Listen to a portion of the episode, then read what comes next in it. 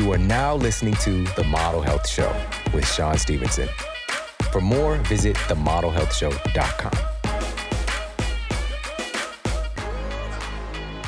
Welcome to The Model Health Show. This is fitness and nutrition expert Sean Stevenson, and I'm so grateful for you tuning in with me today. Although the human brain only accounts for two percent of our body's mass, it actually consumes about twenty to twenty-five percent of the calories that we consume. It's a staggering amount. It's a very, very hungry organ.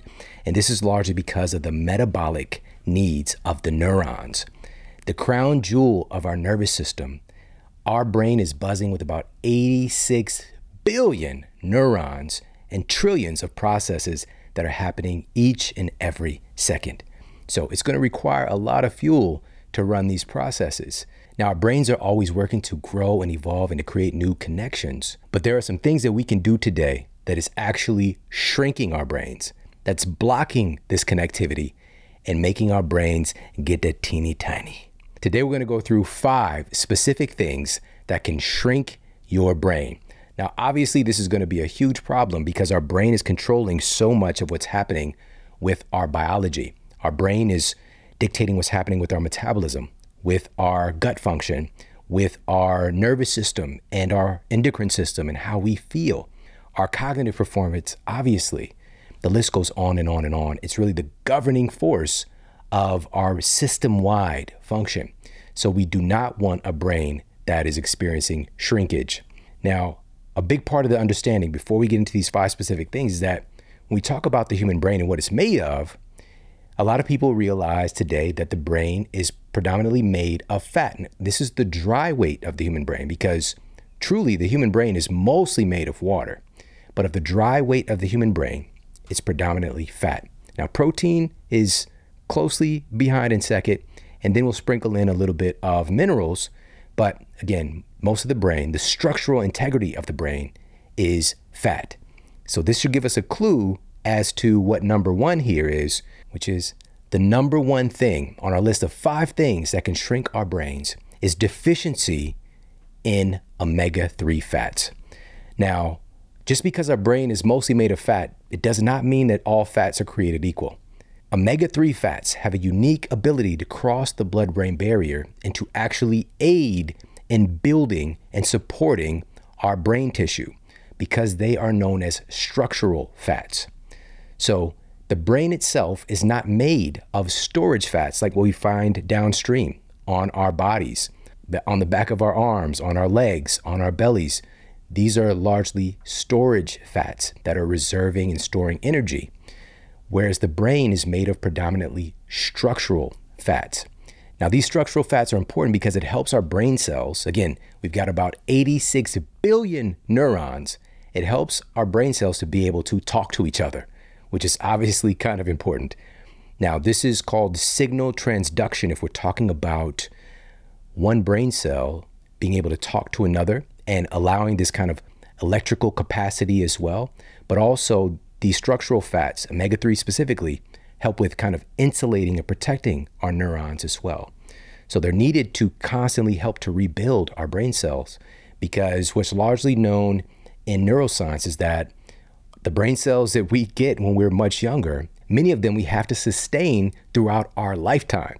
All right, we don't get a lot of new brain cells. There is neurogenesis, the creation of new brain cells, but most of the science that we have today has found that it's relegated to specific parts of the brain, namely the hippocampus or the memory center of the brain. So we've got to take good care of the brain cells that we have. Now let's get more specific on how these omega threes work and why they matter. omega three, specifically D H A, so this is docosahexaenoic acid, and E P A, eicosapentaenoic acid. These omega threes get V I P access into the brain, and they're used as building blocks to make up some of the main tissues of the brain, like phospholipids. Now, this is why they're so important for the structural integrity of the brain. A study that was published in the journal Neurology using M R Is revealed that people consuming the lowest amount of E P A and D H A, omega threes, had the fastest rate of brain shrinkage. Again, people who are consuming the lowest amount of E P A and D H A, looking at their brains through M R Is, they had accelerated brain shrinkage. This is why a deficiency in omega three, specifically D H A and E P A, is one of the leading causes of accelerated brain shrinkage. The researchers noted that lack of E P A and D H A in the diet was particularly harmful to the memory center of the brain. Again, we're talking about the hippocampus, which lost neurons at a rate equivalent to two additional years of abnormal aging. So their brains were functionally and physically, actually looking at the brain structurally, two years older than what they should have been when the person was deficient in D H A and E P A. Now, does this dysfunction of the hippocampus, the memory center of the brain, does it show up when we're deficient in D H A and E P A when we look at clinical data? Well, a study that was published in the American Journal of Clinical Nutrition discovered that increasing dietary levels of D H A was able to improve both memory and reaction time in test subjects. So we know that these omega threes have a direct impact on our memory and on our overall cognitive function. It is that important. Now, again, we're talking about the building blocks of what the brain is made of and what we have some input on. Now, the scientists who published the data on D H A and the brain shrinkage that we talked about a moment ago stated that people who ate less than four grams of D H A per day showed the highest rates of brain shrinkage, while those who ate six grams or more had the healthiest shrink-proofed brains. Now, again, this is something that we can create an insurance policy around and protect our brain from shrinkage. And the mission here is to make sure that we're consuming adequate amounts of these omega threes daily. Where are we going to find these? Well, researchers at Rush University Medical Center found that seafood is indeed the most dense source of D H A and E P A. And they found that adults who eat at least one seafood meal per week do, in fact, perform better on cognitive skills tests than people who eat less than one seafood meal per week. So again, just one serving per week helps us to hit that kind of minimum effective dose. Additionally, you're going to find these omega threes in grass-fed beef, pastured egg yolks, and fatty fish like mackerel, trout, and salmon are all viable sources of brain-healthy omega threes. Now, this brings in a point of clarification that we've got to talk about, because for years in my clinical practice as a nutritionist, I had folks coming in, I would have everybody coming in, get on to some dense sources of omega threes, largely plant forms. So chia seeds and flax seeds and hemp seeds and hemp seed oil and flaxseed oil. And my intentions were good, all right? I knew the omega threes were there. It was very simple to see. But when I finally looked at the peer-reviewed data and the efficacy of those omega threes versus animal forms, I found something really shocking. The omega threes that were found concentrated in those plant forms were not D H A or E P A, they were A L A. Now, this particular type of omega three fat is more akin to what will be used as energy for the body, right? A storage type of fat, not used as a structural fat for the human brain. And this is why it's not used as a structural fat for the human brain. This is why we can have as much chia and flax as we might want to, but this is not going to protect our brain from experiencing that shrinkage. And this is also why it's so important, if we're on a plant-based protocol, to make sure we're getting in D H A and E P A the best way that we can. Now, here's something else that I did learn as well, is that our bodies can convert, because the body is always trying to find a way to evolve and adapt. The omega threes that we consume from plant versions, the A L A, our bodies can actually convert some of it into D H A and E P A, but it's a tiny amount. We're talking about upwards of five percent at most. So you'll have to consume a buttload of chia seeds, flax seeds, hemp seeds, and the like to try to meet the amount of D H A and E P A that we truly need. It's not very efficient in doing so. And also, even that five percent is going to depend on the health of our microbiome. It's going to depend on our unique metabolic fingerprint and how our bodies kind of make these conversion processes happen based on our genes. So this is not a surefire thing that we want to rely on. And so if we're dedicated to doing a plant-based protocol, we want to make sure that we're looking towards algae oil, or maybe even what has some clinical efficacy would be something like krill oil, which is a microscopic shrimp. But even more than that, looking at omega threes overall for everybody, most studies are actually done utilizing fish oil.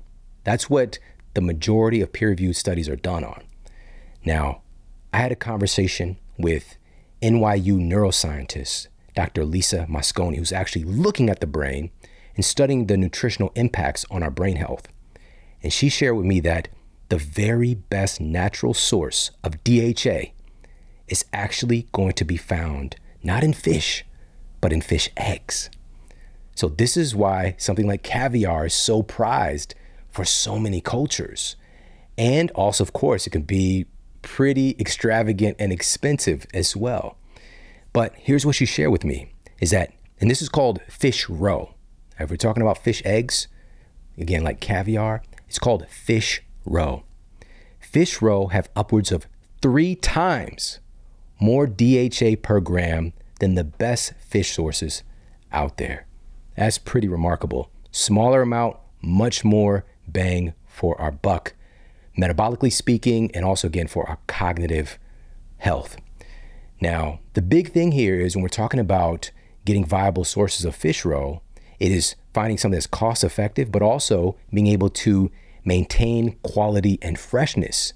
Now, finally, something that I'm taking advantage of, it's actually made from one hundred percent wild caught fish from fish runs in pristine waters, and is sourced from sustainable minded fishermen, and they're committed to preserving fish runs for future generations.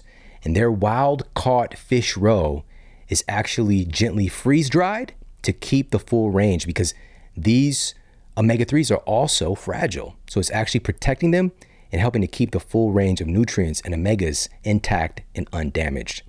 And plus, this is what's so cool about fish roe, wild caught fish roe specifically, is that it also contains choline, selenium, vitamin E, C, D, and also phospholipids. These are all brain building and brain protecting compounds, and it's all in there together naturally in wild caught fish roe. And I'm talking about the incredible wild caught fish roe from Paleo Valley. It's one hundred percent pure, no fillers, no binding agents. And again, they're doing stuff the right way. Go to paleo valley dot com forward slash model. You actually get fifteen percent off their incredible wild caught fish roe. It's a game changer when it comes to D H A and accessibility of the highest, densest source of D H A that most people, again, have never had access to because it could be so expensive. They found a way to make it cost effective and also maintaining the integrity and the quality. So again, go to paleo valley dot com forward slash model. That's P A L E O V A L L E Y dot com forward slash model, fifteen percent off. All right, so again, this is what's in my cabinet right now. Highly, highly recommend it.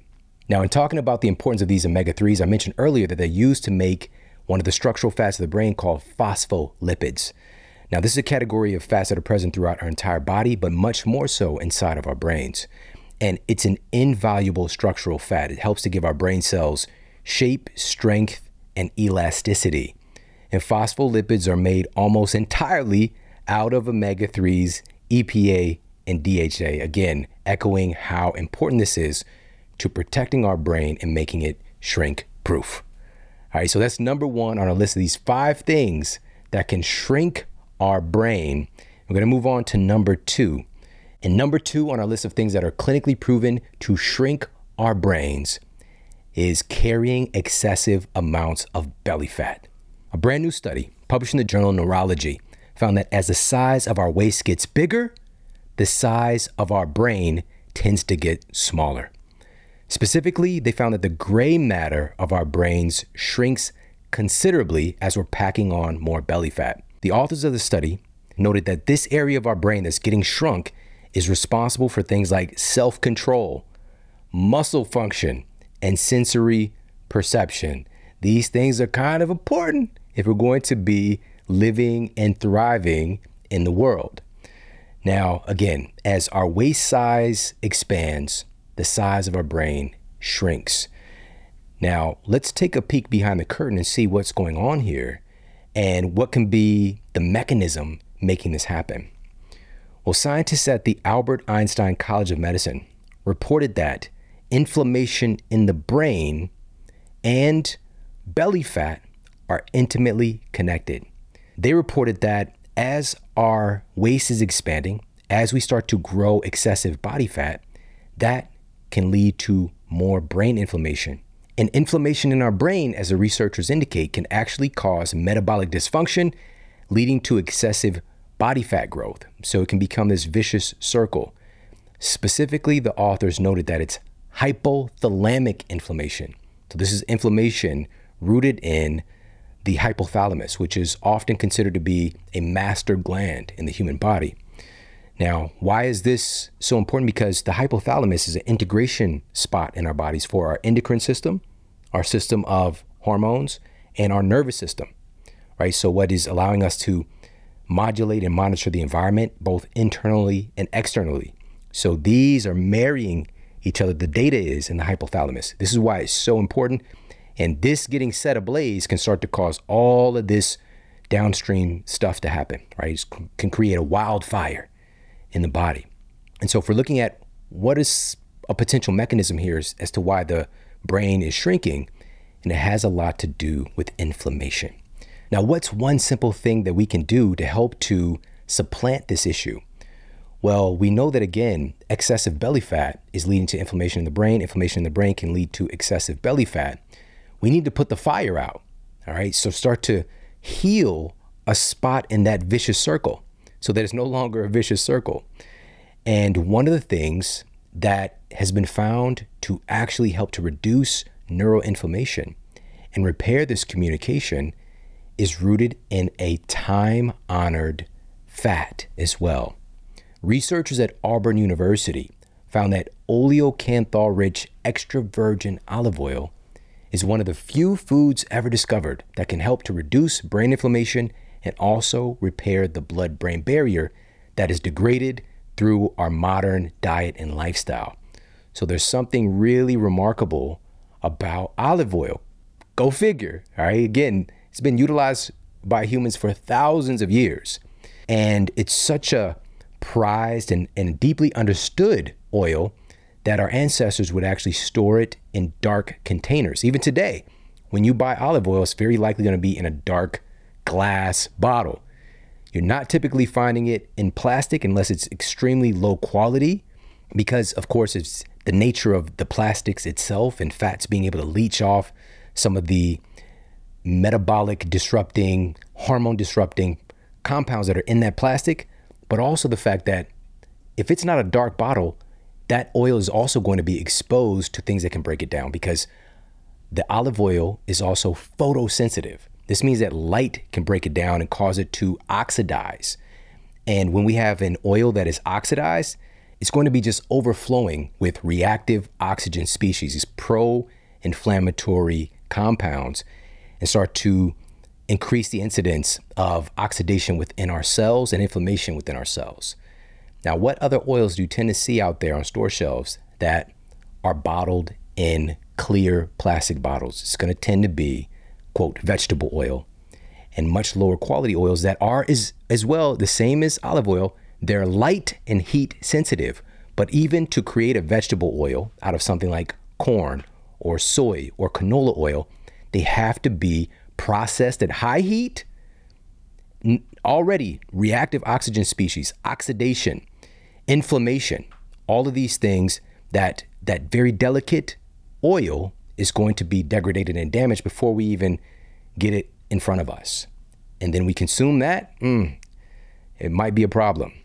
And one of the studies that I mentioned in my book, Eat Smarter, was published in the journal Inhalation Toxicology. And they found that even smelling the fumes from vegetable oil while cooking is enough to damage our D N A, all right? So it's not just the, the consumption via our mouth, but even inhaling these very, very toxic compounds can start to create some abnormalities. If we're talking about our D N A and we're looking at our genetic blueprint, what we're doing is, is we're seeing a shift, an epigenetic shift that is causing some degradation, all right? So we wanna be careful about that stuff. And we had an incredible episode talking about vegetable oils with one of the leading experts in the world on the subject, Doctor Kate Shanahan. We'll put that for you in the show notes.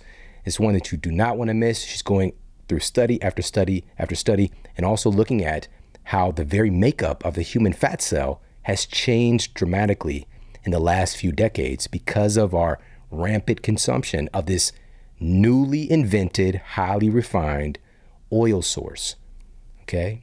So that is versus what's been used for thousands of years, processed at low temperatures, and bottled with intelligence and efficacy. And that's what we get with something like olive oil. Now, being that it is light and heat sensitive, do we want to cook it at high temperatures? No, no, we don't. We might not want to cook with it very often at all. So how would we use it? Well, this is going to be utilized for finishing dishes, you know, drizzling some olive oil on after the dish is completed or plated, making salad dressings, drizzling some on, you know, some sourdough or something like that, but just finding other ways to have it in its natural state. And of course we can cook with it, but we want to be very mindful of the temperature. We don't want high heats for sure.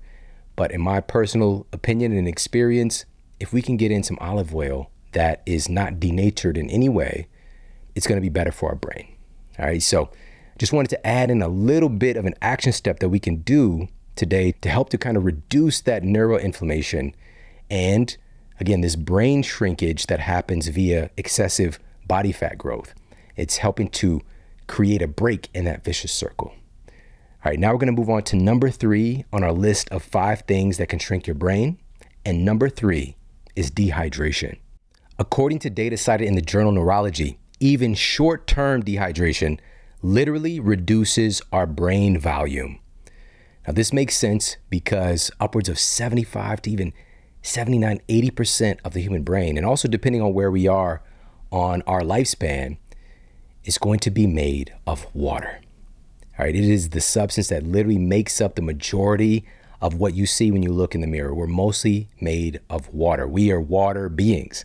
All right, we're out here Aquaman, Little Mermaiding it up. All right, we've just kind of evolved and put the aquarium inside of ourselves versus walking around in one. And in a way, we still are, because even the air itself, of course, carries moisture. And so just understanding we are water-based beings, and water is critically important to maintaining the structural integrity of our brain and also our cognitive performance as well. Because good news in that study, they found that proper rehydration, keyword proper, I'm going to talk about that, is able to rapidly restore our brain volume. Now let's talk about the cognitive decline that can happen, again, just as a result of dehydration. A recent study that was cited in Medicine and Science and Sports and Exercise found that just a two percent drop in your body's baseline hydration levels can lead to impairment in tasks requiring attention, motor coordination, and executive function, which this includes things like grammatical reasoning, proofreading, mental math, all right? That's already hard enough.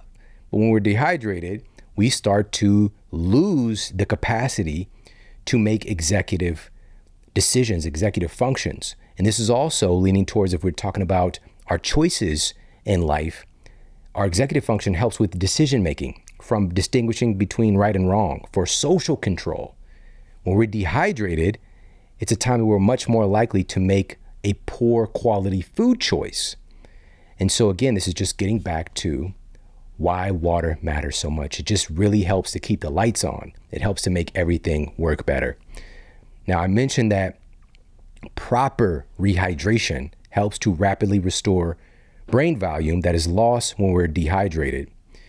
And what I'm talking about is water that has structure, water that has electrolytes, because electrolytes are minerals that carry an electric charge. And this goes back to signal transduction and our brain cells being able to communicate and share data. It's highly based on omega three fats and electrolytes. And the brain is critically dependent upon electrolytes just for basic functioning, let alone when we optimize our electrolytes, things start to work a whole lot better. For example, take sodium, one of the most important electrolytes. Not only does this electrolyte help to maintain proper water balance in our brain, so it helps our brain to stay hydrated. We need sodium for our cells to be able to maintain hydration.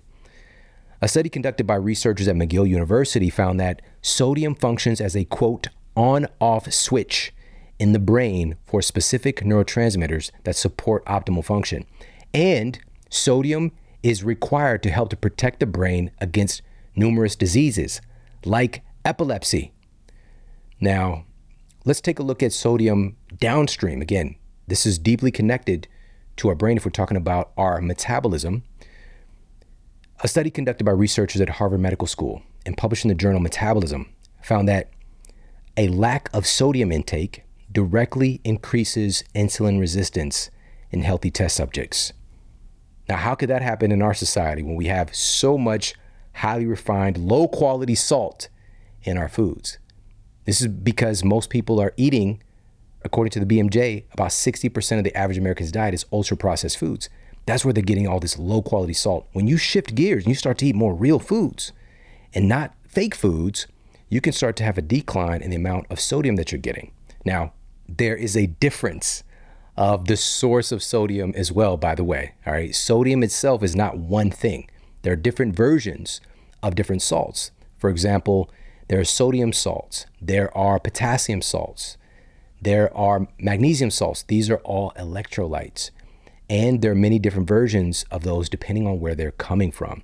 We tend to think very black or white, very just the chemical makeup of the thing, and we don't look at the natural source and the cofactors that come along with that specific electrolyte.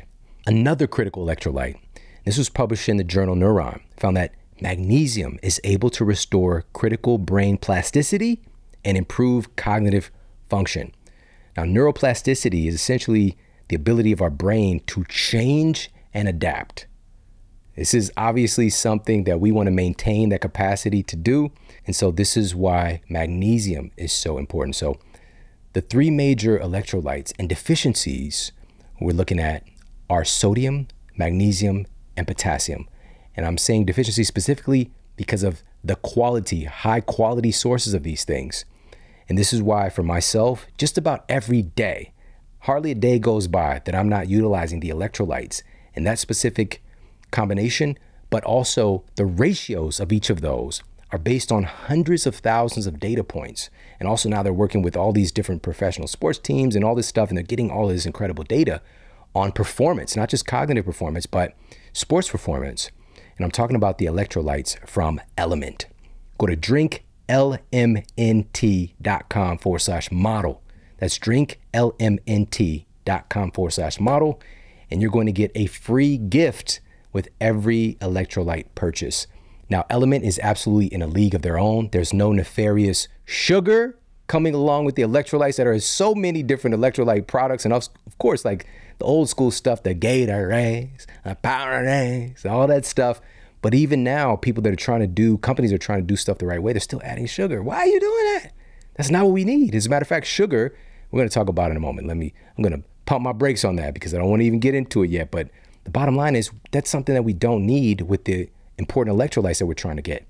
And so also, you know, artificial flavors and artificial colors and all that, none of that stuff with Element. They're doing stuff the right way, and their sourcing of their electrolytes is what's most important from earth-grown sources. So again, go to drink element dot com. That's drink L M N T dot com forward slash model. You get a free gift, free sample pack with every single purchase.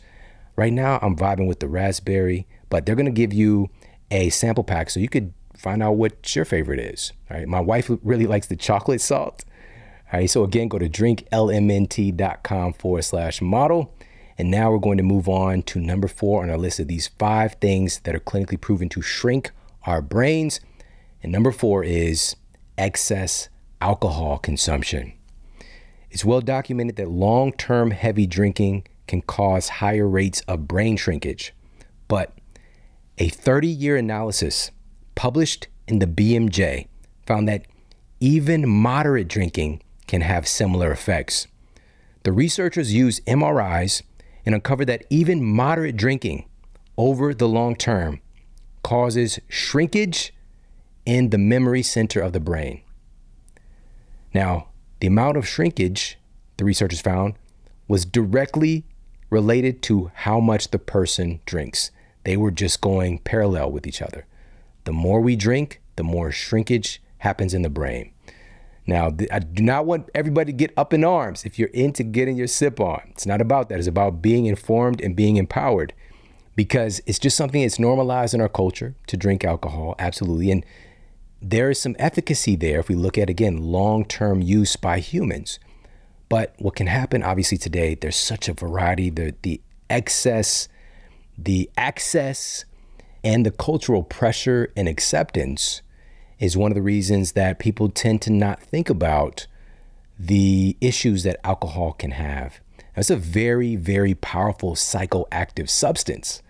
And just because it's legal and you can get it, you know, when you go out or when you go to a sporting event or whatever the case may be, when you go out to eat, we don't really think about the fact this is a psychoactive substance, very, very strong. And actually more people die from alcohol-related dysfunction and damage than many of the most criminalized narcotics that are out there, like put together. And so we need to put this in a proper perspective. And my main point today is just giving us this insight, because this is what the data indicates, is that it's one of those substances that can very easily shrink our brains. And part of this is that alcohol is able to cross the blood-brain barrier and enter the brain very quickly, thus the psychoactive effects of it. Now, alcohol is also in a category of documented neurotoxins. So it's known to be toxic to the brain. Now, this isn't stacking up and sounding very good for alcohol, but again, keep this in perspective a little bit. Occasionally, it's not an issue, you know, but that's not what tends to be seen in our society right now. A meta-analysis published in the peer-reviewed journal Brain, Behavior, and Immunity had the scientists stating, quote, alcohol abuse not only induces inflammation in the body and brain, but it also causes significant changes in immunity and increases susceptibility to a variety of infections, unquote.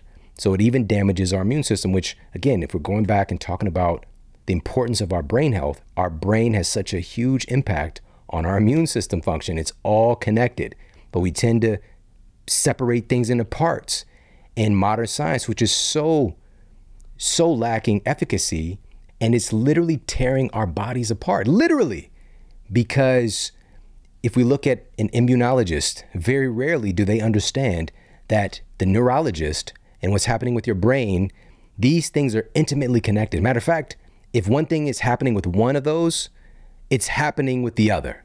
If one of these are getting damaged by inflammation, the immune system is experiencing dysfunction, it's definitely happening in the brain as well.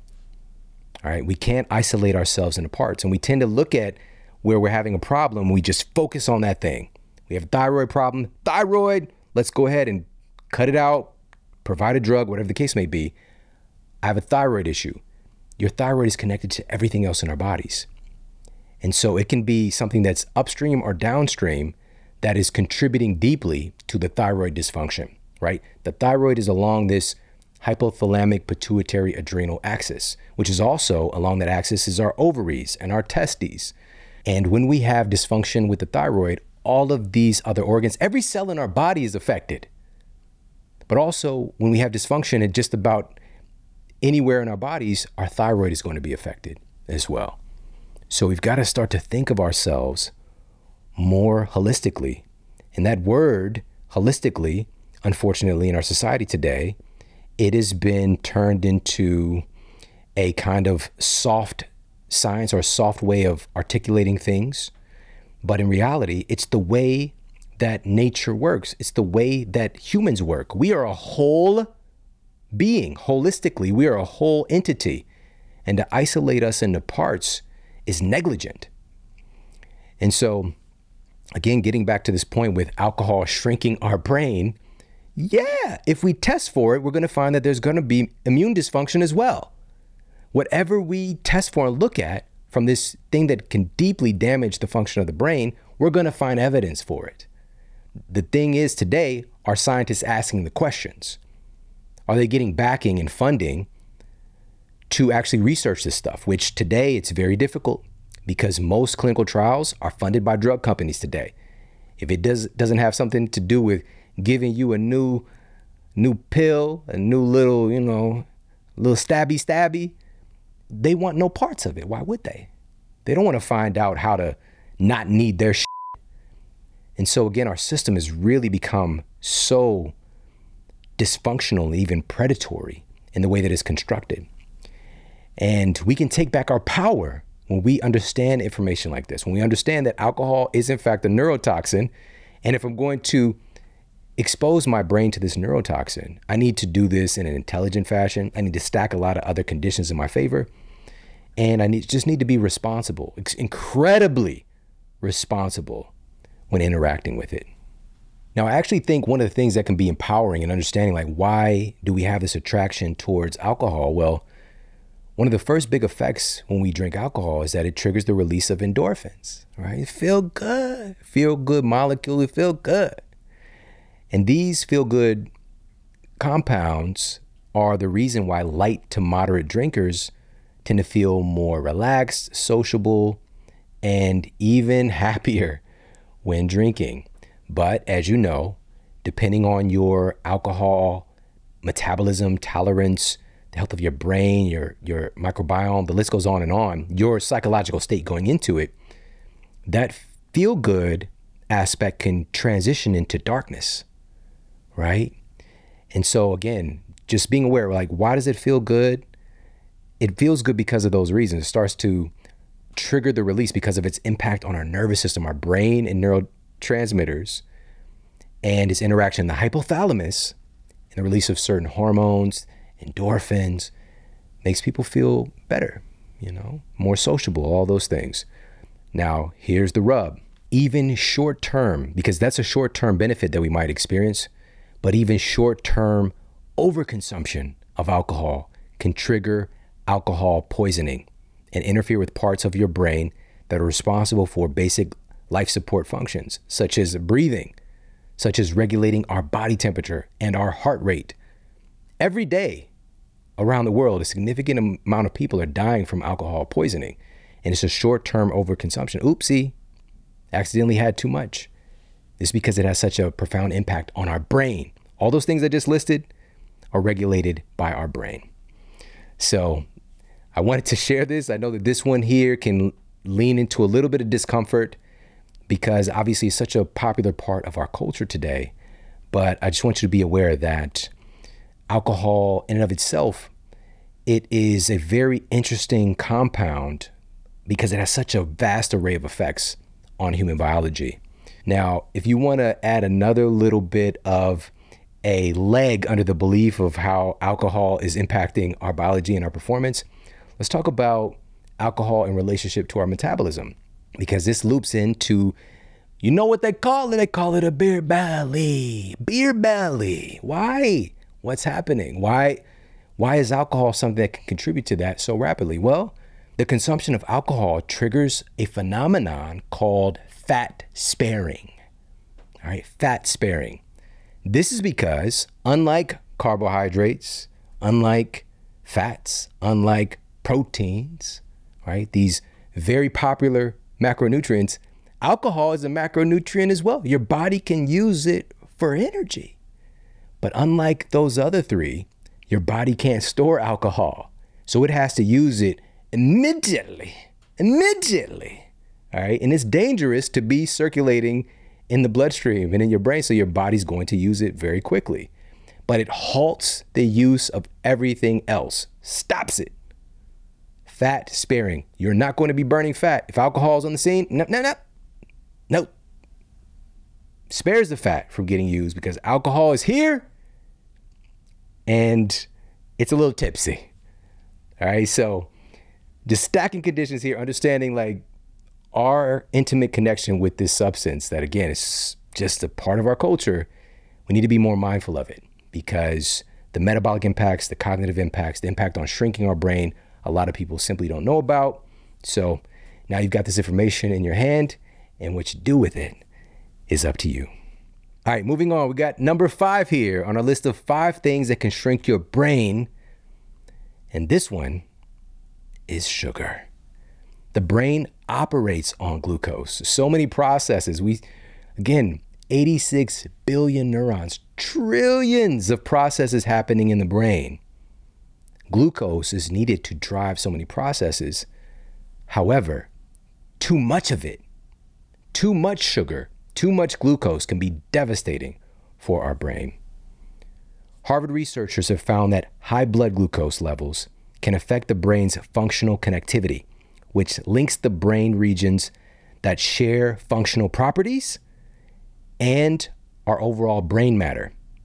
The researchers found that it can cause our brain to atrophy or shrink when we consume excess sugar. Now, what's going on here? Why does sugar have such an impact on the brain?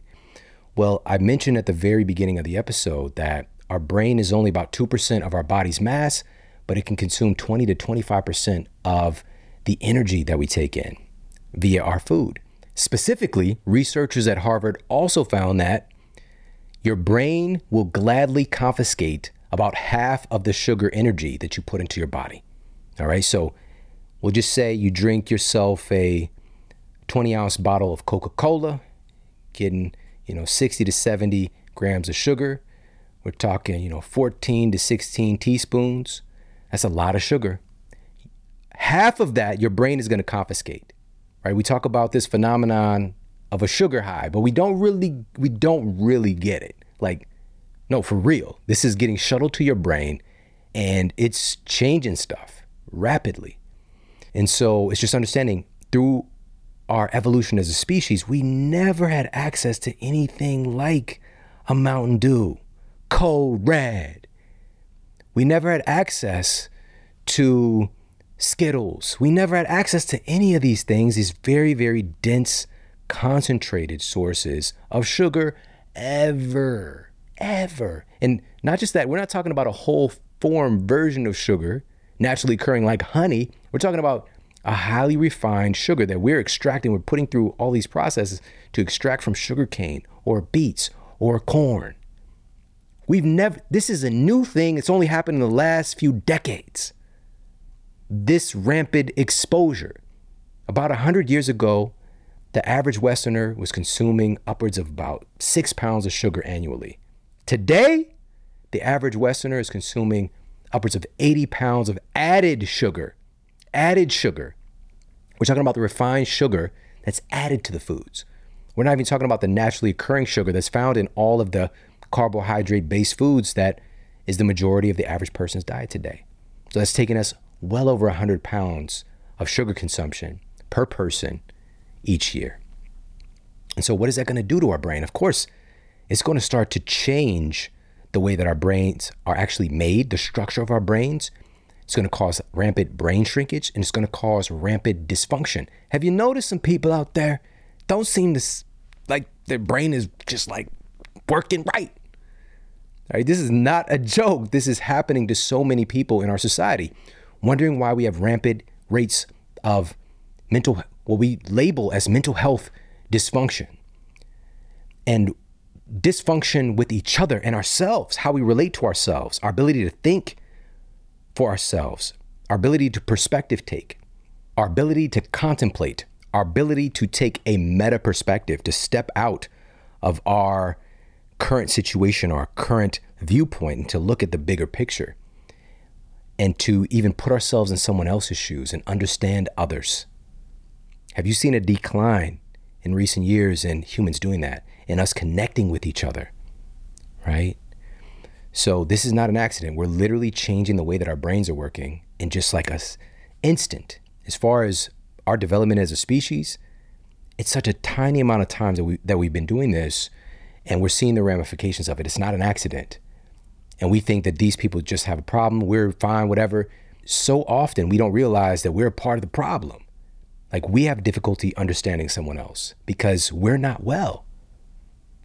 The healthier that we get as a species, the easier it becomes to have patience, to understand someone else's perspective, even if they're wrong. This is not giving people an out here if they're, you know, doing criminal acts or, you know, thinking in a way that is not advantageous to us as a species and also themselves.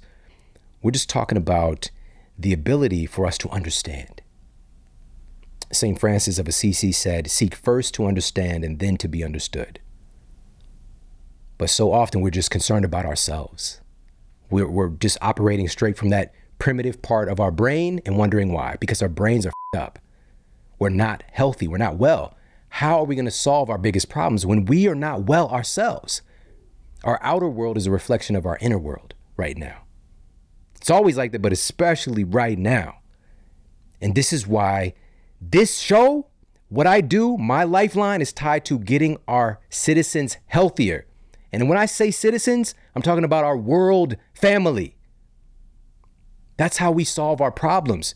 When we are well, it's exponentially easier to solve our problems, to solve conflicts. If we're not mentally and physically well, we're going to struggle deeply to solve conflicts. It's just, listen, don't take my word for it.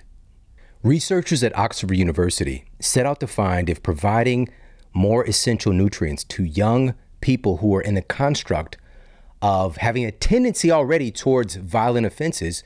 We're talking about people in a ward study as prison inmates. So they already have this apparent disposition towards doing what society considers to be wrong activity. All right, so researchers, again, at Oxford University set out to find if providing more essential nutrients to young male prison inmates would have an effect on violent behavior and misconduct. They completed a double-blind, randomized trial that provided one group of inmates with essential nutrients, essential fatty acids, multivitamin, not the best, of course, a synthetic version of these nutrients, but key nutrients nonetheless, while the other group received a placebo. Here's what they found. After the four and a half month study period, the disciplinary offenses enacted by the young men receiving additional nutritional support dropped by thirty-five percent. This was nearly thirty percent lower than the drop in offenses in the placebo group. And what was especially eye-opening was that violent incidents in the inmates receiving nutritional support dropped by thirty-seven percent. These findings were so remarkable that many people in the scientific community didn't believe that that was even possible. So another group of scientists repeated the study, and this was published in the journal Aggressive Behavior, and they found much the same results. Their results were right on par with the Oxford researchers. So again, and the reason was because so-called rehabilitation programs, right?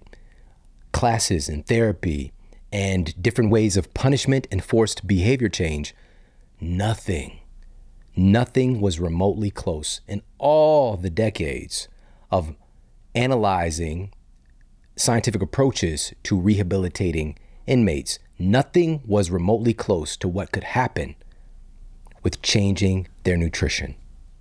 So again, this isn't just idealistic talk. This is real, and we know it. We know that when we don't feel well, it's very difficult to do well. When we don't feel well, it's much more likely for us to be irritable, to be impatient, to lack understanding. And the opposite is true. When we feel good, it's much easier to be patient, to be understanding, to perspective take, to be able to look at the big picture and understand in the context of those inmates. For example, if I do this action, this negative thing is going to happen. I don't want that negative thing to happen. Let me not do that thing. This is why you see the violent offenses drop. This is why you see the behavioral offensive offenses overall drop, because of the ability to to perspective take, to have a meta perspective, to have forethought. And all of these capacities that dramatically get suppressed when we're deficient in key nutrients. And also, again, fueling, on the opposite side, fueling our biological and metabolic processes with abnormal, excessive, dangerous amounts of sugar. Now, looking at what is specifically happening with brain shrinkage in regards to sugar, recent research from the Yale School of Medicine revealed that a glucose rush can shrink mitochondria in our brain cells. This data that was published in the journal Cell found that a heavy glucose load was, and here's what the researchers stated, we found that systemic glucose administration decrease mitochondrial size. Glucose also, excessive glucose, promotes mitochondrial fragmentation and also glucose-induced mitochondrial fission in our neurons. So this is like, again, the separation of them versus fusion, right? Fusion is coming together. And so really looking at our mitochondria shrinking and also being fragmented. None of that sounds good from this input with sugar. And again, the only reason we're getting this data is because there are people out there, there are scientists, there are human beings who are asking these questions. And what they're doing is just revealing what we already know. We know that shit's not good for us, but now we're just stacking conditions on understanding why that is to help the analytical part of our brain or the non-trusting part of the brain or the part of the brain that wants to deny. And so we're doing whatever it takes for us to create a healthier relationship with our own minds and bodies so that we can make healthier choices. Because regardless of the circumstances we find ourselves in, which when I transformed my health, I was inundated with processed food at every turn. Every fast food chain you can name was within a two mile radius of my home in Ferguson, Missouri. As soon as I walk out of my apartment complex, the very first thing that I see is a big ass liquor store with all processed foods up and down the aisles and obviously the liquor. First thing I see. And then as I walk on, more liquor stores, more low quality food establishments, you know, and just other things that really create a culture of sickness. And so even within that dynamic, I was able to become well. I was able to start to see that my conditions were deeply impacting my outcomes, and I choose other than. And so over the years, I worked to be in a position to change that. And that's so much, again, a part of the work that I do is I'm thinking about my friends and family and the people who come from where I come from who simply don't know. We just, we don't know that this is happening to us.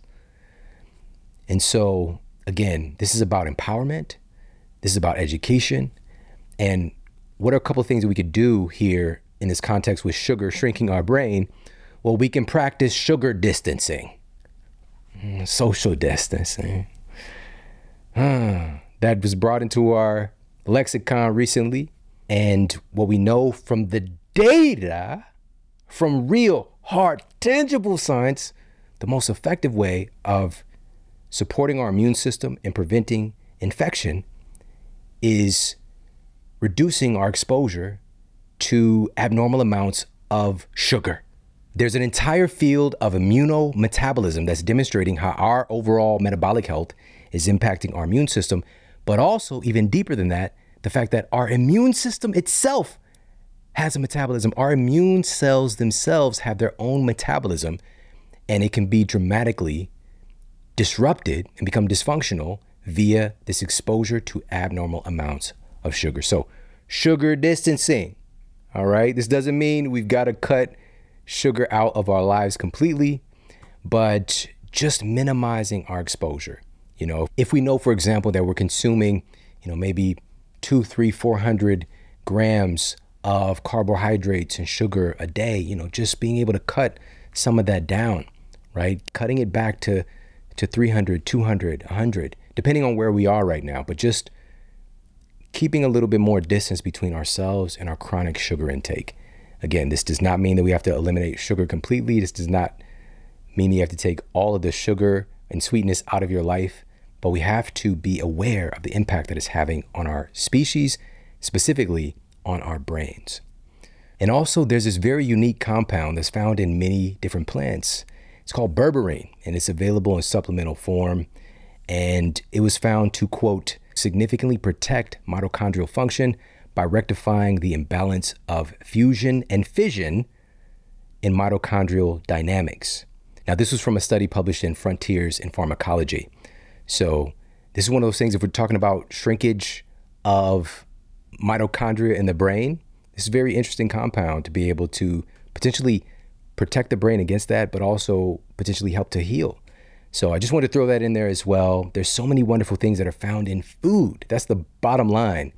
Food has it because we're making our brain cells out of the food that we eat. What if we eat higher quality stuff? We're determining the function of our metabolism of our immune system by the fuel that we're giving ourselves, what if we start to provide ourselves with the very best stuff? And truly, food is information, real food. And I hope that you got a lot of value out of this episode. And if you did, please share this out with your friends and family. You could send this directly from the podcast app that you're listening on. And of course, you could take a screenshot of this episode. You could share it out on social media and tag me. I'm at Sean Model on Instagram and on Twitter. I'm at The Model Health Show on Facebook. But the bottom line is we need to get this information into more people's hands. And thank you so much for being on this mission with me. We've got some incredible masterclasses and world-class guests coming up very, very soon. So make sure to stay tuned. Take care. Have an amazing day. And I'll talk with you soon. And for more after the show, make sure to head over to the model health show dot com. That's where you can find all of the show notes. You can find transcriptions, videos for each episode. And if you got a comment, you can leave me a comment there as well. And please make sure to head over to iTunes and leave us a rating to let everybody know that the show is awesome. And I appreciate that so much. And take care. I promise to keep giving you more powerful, empowering, great content to help you transform your life. Thanks for tuning in.